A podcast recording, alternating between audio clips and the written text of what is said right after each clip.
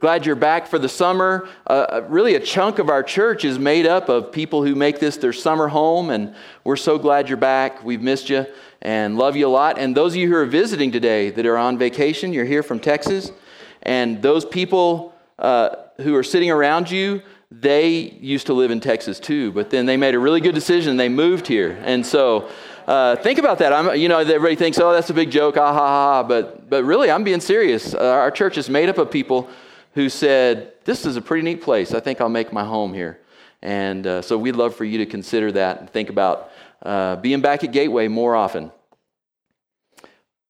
Speaking of being at Gateway, I'm getting ready to leave town and uh, going to be gone for a little while. Yeah, yay, yay, woo! So my family and I are going to go on some vacation with uh, with our daughter. She's graduating today, and then we're going to go on a little uh, graduation trip. It's not very little, actually it's only about that far on the map, but it's all the way over to Florida. And so we're going to be going this uh, week on, on Wednesday, and we'll be, we'll be back the end of the next week. And so this Wednesday, you're in for a really great treat. I told the guys on Wednesday night this, but I'll tell you. Uh, Cody Sparks, right over here. There's Cody, right there. And also Jay Spray, right there. They're going to be teaching my Wednesday night class, and you don't want to miss that. These are two wonderful Christian guys, and uh, I have no idea what they're going to say, and it's not my fault, all right? So. And then next Sunday, you're in for a great treat because Matt Clark from Grants, New Mexico, is going to come and speak. He spoke here before, and uh, just a, a very uh, inspirational, uh, awesome man of God. Every time I'm around him, I just feel like God's Spirit sort of spills out on me just from being around him. And this is uh, Nell and Rex's nephew, is that right? Or cousin in law or something? Nephew? Yeah. So uh, if that goes wrong, then blame them. All right. So we love you guys. I mean that. And there will be a few times I'll think about you guys while I'm gone when I'm praying. But mostly I'm just going to go and uh, sit on the beach and forget about uh, responsibilities. And, and uh, so we'll, we'll thank you for uh, giving us the opportunity to rest for a little while.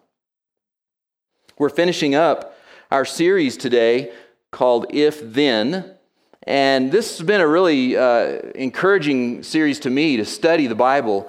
And uh, boy, last week was just amazing to me to, to listen to uh, Vicki and listen to her talk about her, uh, her ministry that she does at the prison and how when she serves, God multiplies. That was just, that was probably my favorite part of this whole series when Vicki spoke last week. And uh, so we'll finish this up today. I'm going to finish like we've done every week. I told you we'd do this every single week. We're going to say these two things out loud. If you believe them, say them out loud today. And uh, the first one that we're going to say in just a moment is God's love is unconditional. Now, I put the verses underneath there that I've told you every week. There are so many verses that use the word agape, which is unconditional love, and referring from God's love for us. Agape love unconditional. We've said this truth here before. If you become a much, much, much better person, if you become more, more, more like Jesus Christ, God will not love you more. And the reason for that is because it's not possible for Him to love you more. He can't love you more than he loves you right now. If you become a worse person, if you become less like Christ and you make the wheels fall off and you make a huge mess of your life, God will not love you less. Because it's not possible for God to love you any different than he loves you now. This is what 1 John 4, uh, verse 8 actually says Whoever does not love does not know God because God is agape. God is unconditional love. That's what He has for us. So, if you believe it, and I've been praying for some of you who don't, all right? There's a few of you who are still like, I don't know if he does. I don't know about that. I think if I get better, he might like me better. He might look. He maybe he will. I've been praying for you. I mean that with all my heart. I'm not joking. I know some of you really don't believe this, and I've been praying that God will change your heart through his word, through the power of his word and through the Holy Spirit. But if you believe it, I want you to say it with all your heart that God's love is unconditional on the count of three. One, two, three. Amen. And the second thing we've been saying every week before we start our sermon is salvation is a free gift. Salvation is a free gift. The verses are underneath there that we've looked at every week. There are many more stories and, and principles and many more verses that, that talk about this very thing. That you cannot work your way to heaven. You cannot do enough. You cannot pay to get to heaven. You can't become uh, the right enough kind of person or have the right enough beliefs. You can't do anything that will, then God will go, oh, well, now, now it's okay. Go ahead. I'll, I'll, now, you, you, since you gave me that ticket, now you can go to heaven. Salvation, the Bible teaches, is a free gift. Romans chapter 4 is the verse we're looking at today. Now, when a man works, his wages or his payment, this is what he gets paid, are not credited to him as a gift, but as an obligation. In other words, if you work and then you can say to God, I worked and I did A, B, and C, so now you have to give me salvation, then, then you have, you have uh, painted God into a corner and you've said, I'm controlling you and I'm going to make you do what I say. God says, No. Verse 5 To the man who does not work but trusts God who justifies the wicked, his faith is credited as righteousness. Because salvation is a free gift. So, I've been praying for some of you who don't believe that either, who you still think, I've got to work, I've got to do A, B, and C, I've got to do enough. And then I know if I, if I fill the cup up part of the way, God's grace will fill it up the rest of the way. I'm here to tell you that the gospel, the good news of the Bible is that God's grace is the whole cup. It's the entire cup, it's all of it. So if you believe this, I want you to say it out loud with all of your heart. Salvation is a free gift. On the count of three one, two, three. Amen. Amen. Love, God's love is unconditional. Salvation is a free gift that He gives, but there are many, many, many verses, dozens, probably hundreds in the Bible that say, if, fill in the blank, then. Many of his promises, many of the principles in the Bible are conditional, even though God's love is unconditional. Even though salvation is a free gift, many things in the Bible show that there are conditional things. God says if, and then he says then. My dad recently shared this quote with me by a man named William Booth. William Booth said this in the late 1800s when someone asked him, What, what are you concerned about when you think about the next century, the 20th century? This is what William Booth said The chief danger that confronts the coming century will be religion without the Holy Ghost, Christianity without Christ, forgiveness without repentance, salvation without regeneration, politics without God, heaven without hell. Over a hundred years ago, William Booth said that. And if William Booth is right, then I believe it's partially because people pick and choose what they are comfortable with in the Bible. I, I mean, I, am guilty of this too. I, I believe probably all of us in this room we're probably guilty. We have this temptation, at least, of choosing and picking what we're comfortable with. We read about God's love, mercy, and forgiveness, and we skip anything about His holiness and His wrath and His justice. I don't want to read that part. We just want to read the parts that make us feel good. Or we memorize scriptures that make us feel good about what we're already doing right and ignore the verses that challenge us to change the way that we're living or change what we believe. We read something and we go, "Oh, well, I don't know if I believe that way, so I just want to I don't I don't I don't want to think about that verse. I want to think about this verse over here that proves what I believe." Today we're going to look at four verses that are pretty challenging. I'm going to challenge you to ask these four questions today. That's really the, the title of this lesson, this lesson is four questions. Some of you need to ask these questions to yourself. And some of you need to ask some people around you that you care about and that you love, you need to ask them these questions. The first three questions that we're going to talk about, I'll be honest, I don't think they're the most important questions in the Bible at all, but they are relevant, very relevant to the times we're living in. The fourth question is imperative for all seasons, all cultures, and all people. Everybody's got to ask the fourth question. So let's pray, and then we'll get to these four texts. God, thank you for today. I'm just so glad to be here with my family. God, I love, I love these brothers and sisters. I love these children. I love the hearts of those who prayed and read today. I love that uh, Gail and Elizabeth just came to sit by me because they didn't want me to have to sit by myself. I'm just thankful, God, for the way that you work in our church family. You are you're blessing us so much, and we thank you for it. God, we want to do what, what Paul told us to do find out what pleases the Lord. That's why we're here. We want to hear your word. We want to find out what pleases you. And, and we pray for the power of your Holy Spirit to just pour through our hearts and our lives, through our bodies, and that we might have the energy and the guts and the courage and the strength to do the things that you have told us to do, that you commanded us to do.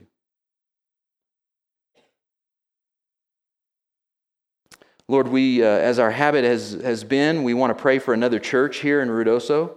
Today, I want to pray for uh, First Baptist Church in the Ruidoso Downs, and especially want to pray for Randy Widener today, the pastor there, and I want to pray for your healing hand to be on him as uh, he has had the uh, health concerns that he's had this week. We beg for you, please, God, to bring healing to, to this servant. God, we want to pray that uh, that the church there, that every, every time those doors are open, that the good news of Jesus Christ will be proclaimed, the death, burial, and resurrection, because we believe that's the power unto salvation. We pray the same thing would be true here at Gateway, that the death, burial, and resurrection will be the center of who we are. We pray that your kingdom would grow all over this village, all over this state, all over this world, God. We believe you're at work. So that's why we can pray this prayer. As we Study today, may the words of my mouth, may the meditations of our heart be acceptable in your sight. We pray this in the name of Jesus, our Savior. Everybody said, Amen. Our first text comes from Second Thessalonians chapter 3 and verse 10. Paul says to these people in Thessalonica, For even when we were with you, we gave you this rule. If, there's the if, if a man will not work, then he shall not eat. If, then. The literal translation of this verse uh, carries with it uh, it carries with it an ongoing unwillingness to work.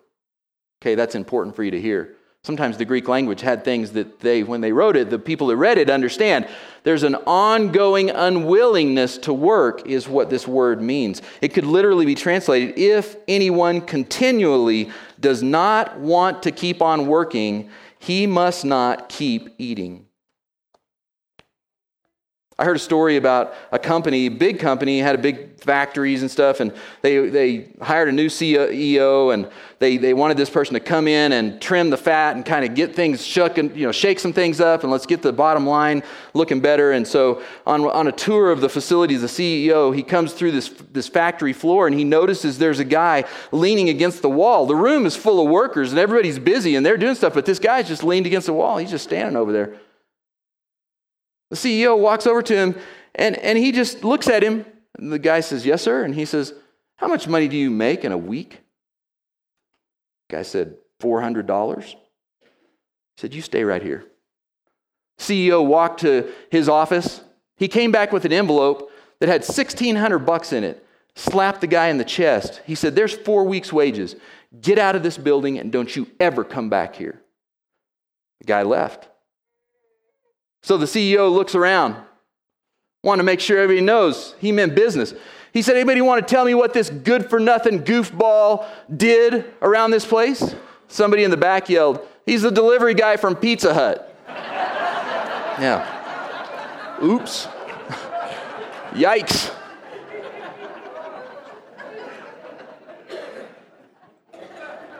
you get the point, though, don't you? Because it's frustrating for employers when their employees are lazy, when they stand around, they don't do anything. Now, that's actually a whole other sermon than this sermon. Although that's, that's an important thing, okay?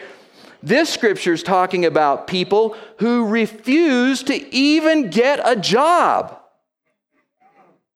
These are the people that are holding out for management. Oh, I'm waiting for something big, you know. I'm, oh, I'm above those kind of things. I'm overqualified. Not putting food on the table for a family is not what God intended. I'm not talking about people, nor is the Bible talking about people. Listen close, who are unable to work, or people who are too old to work, or who have physical impairments. In fact, the Bible adds some tension to this whole subject when it commands us to help people who are in need. This isn't the only verse. Look at this verse right here in 1 John. If anyone has material possessions, how, if you have material possessions, raise your hand. Just raise them up if you've got them. Okay, there's a couple of people in here who don't have anything, all right? So you guys be sure and help them afterwards. If any, this is talking to you, is the point. If anyone has material possessions and sees his brother in need, but has no pity on him, how can the love of God be in him? Dear children, let us love not with words or our tongue, but with actions and in truth. In other words, John is saying here if you're going to say, I'm a Christian, I'm a follower of Jesus, I love God, God loves me, then prove it. Help people. Share. Use what you have. Stop spending it all on yourself. Thank you. So, how are we supposed to do that? How are we supposed to help people but not enable people?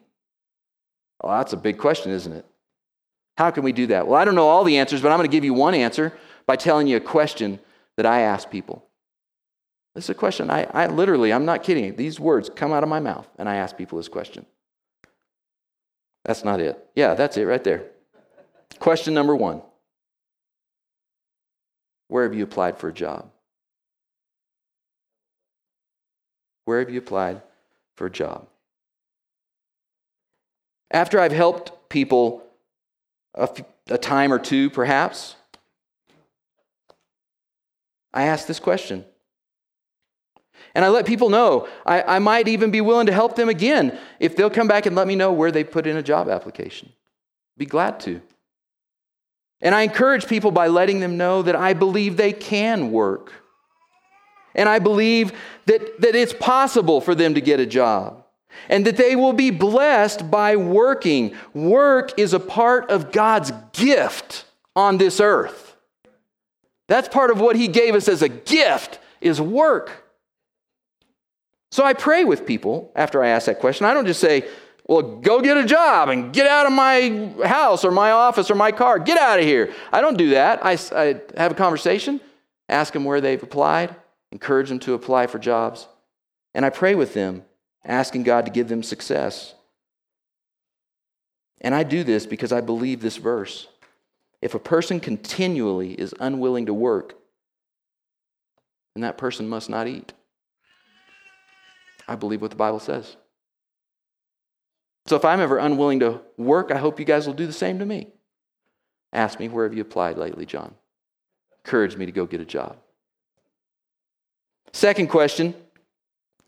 The second question has to do with our family of origin, which usually is something that most of us are very thankful for and also a reason for a certain amount of tension usually. Go to family reunions, you can feel it. Just walk in. That's why there's usually alcohol at family reunions, because there's a lot of tension. That's usually why that's going on. So you can feel it. It's kind of thick when you walk into family reunions. So we're thankful, but there's this tension kind of, and, and uh, it, it often creates plenty of, of good questions. I like the question the little girl asked. She noticed her mom, you know, had brunette hair, and she noticed that there was starting to be some some gray hair in there, and she asked her mom, she said, Why, why are some of your hairs white, mom? Her mom thought about it for a minute. She thought this is a great teaching opportunity. She said, Well, every time that you do something wrong and don't obey me, it makes me cry. It makes me unhappy, and one of my hairs turns white. Little girl thought about that for a minute, and she said, Mom, why are grandma's hairs all white?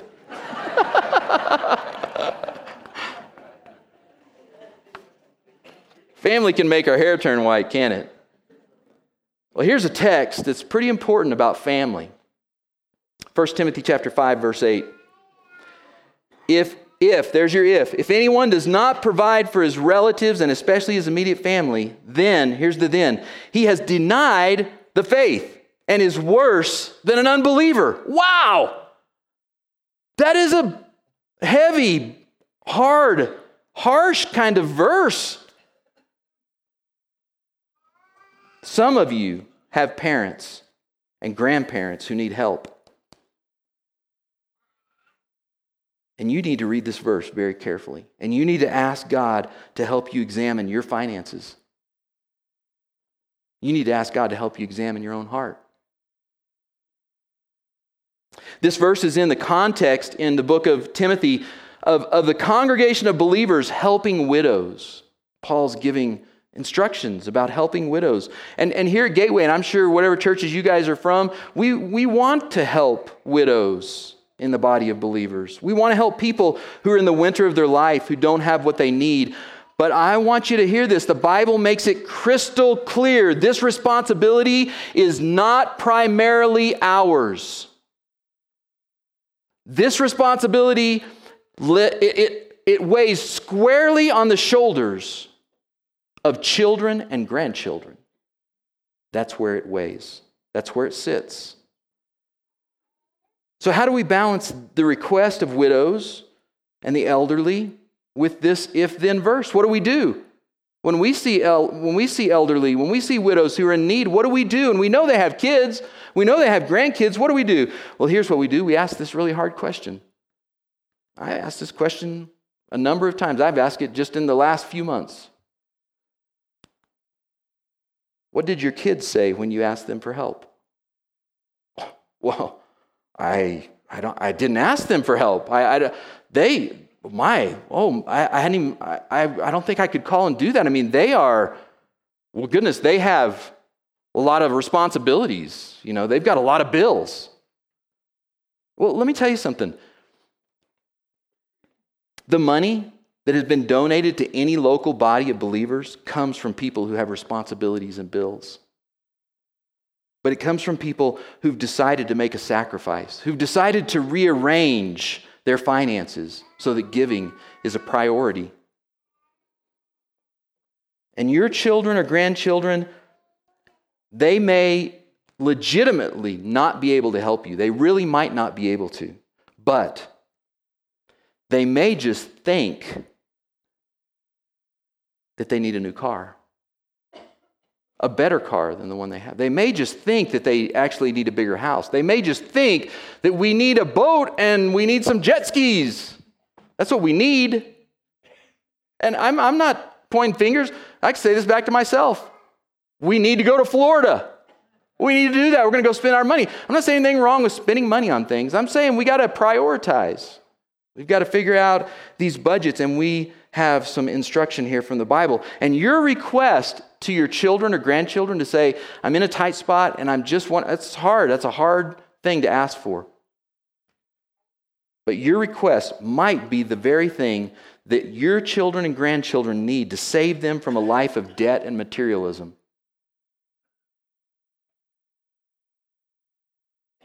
It's a tough one. The third one. I find the motivation to ask the third question by this picture right here or by watching the Animal Planet channel on TV. You, you, ever watch these programs where they film these wild lions in Africa? They are ferocious killing machines. It's frightening. And sometimes now they put the sound in it. You can hear their jaws just breaking, bones and tearing and ripping. It's horrible. I mean, it's just nature, it's normal, but it's still it's awful. It's interesting. When you watch these shows, Lions have a plan, don't they? And their plan is to isolate one member of a herd and then run that one down until they can destroy them. See, God has given prey a natural defense, and that's mostly to stay together in the herd. Lions are much less successful when they're going up a group of animals than when they are against one by themselves.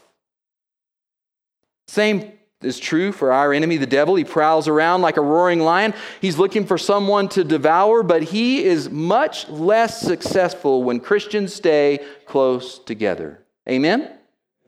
So, this is the question that's an important question to ask yourself.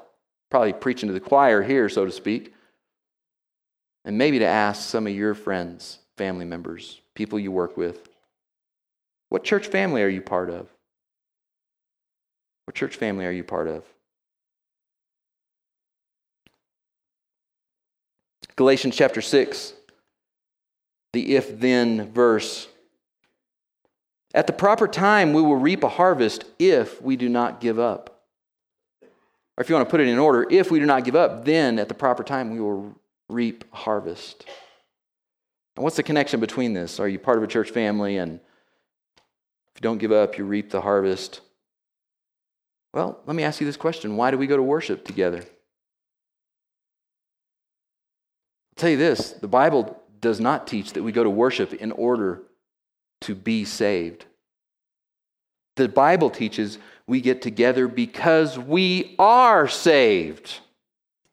And we want to encourage one another to keep our eyes on Jesus. A sister gets discouraged, but we gather around her and encourage her to remember how much God loves her that he loves her unconditionally.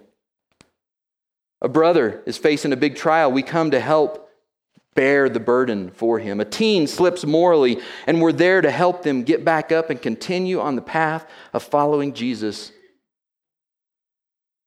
Because the devil wins when we give up, not when we slip and fall. The devil wins when we give up. And he wants to tempt us over and over and over so that we will give up. But we're here to remind one another that we're going to reap a harvest, so we keep walking with the Spirit. What church family are you part of? It's a good question to ask people. It's an important question. The fourth question, the most important question, comes from Revelation chapter 20. If anyone's name was not found written in the book of life, he was thrown into the lake of fire. How about this question? If you die today, Will you go to heaven?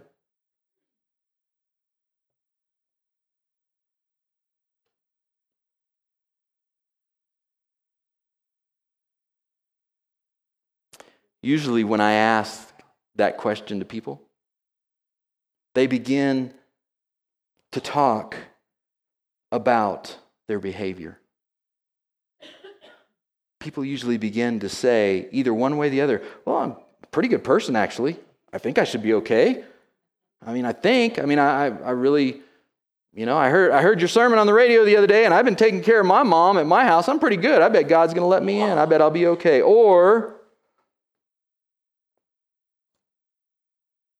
I don't know if I've done enough, John. I don't know if I've been good enough. I don't know if I've helped enough people. I don't know if I've read my Bible enough. I don't know if I fill in the blank. If you die tonight, today, tonight, will you go to heaven? People begin to talk about their behavior. Few people speak about this if then verse in Revelation. If you want to weigh your behavior, then I can tell you the answer to the question. The answer is no. You will not go to heaven if you expect to get there on your behavior. You will not go to heaven because of being good enough. That won't happen. But look at Revelation 21, verse 27. Nothing impure will ever enter it. This is speaking of heaven, description of heaven. Nor will anyone who does what is shameful or deceitful, but only those whose names are written in the book of life. You're not good enough. You're not good enough to enter heaven. I'm not good enough. I'm at the front of the line in this room of not good enough to get into heaven. But this book that Revelation talks about belongs to the Lamb. And that Lamb is the one who died for my sins and for your sins. He is the one who was raised to life by the power of God, an amazing God who loves me unconditionally. And I trust his work. And I believe he offers me a free gift of salvation, and I have accepted that free gift. I've asked God to save me. I've asked God to be the Lord of my life.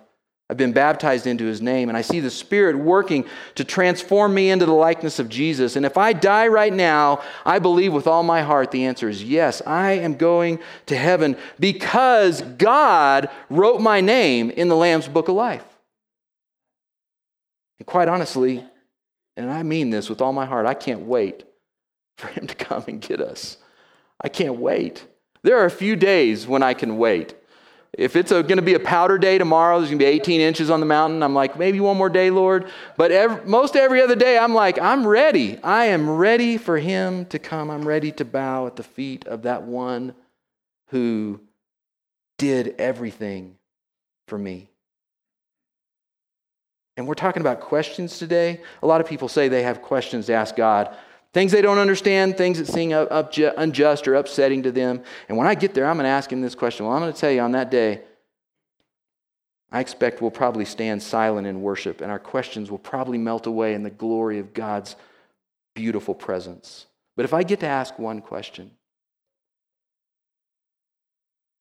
my question will simply be why? Why me, God? Why are you so good to me? Why do you love me so much? Why did you send Jesus to die on the cross for me?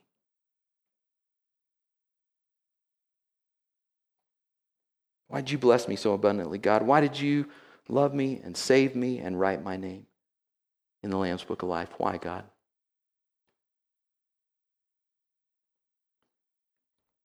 Today, if God is drawing your heart to Him, and I, don't want, I want to encourage you not to leave here today. If you don't know the answer to this question, I don't know what will happen to me. Don't leave here today. Today's the day of salvation. Come and talk to me. Talk to one of these elders you saw standing up here. Talk to a brother and sister around. Let's get that settled today, this morning. Be the best day of your life. I want to encourage you to consider all four of these questions this week for your own life and to be ready to ask them to other people when the Spirit gives you the opportunity. If you need prayer for any of these things we talked about, and if any of you are ready to be baptized today, you come. We're going to stand and we're going to sing this song. Brian. One another.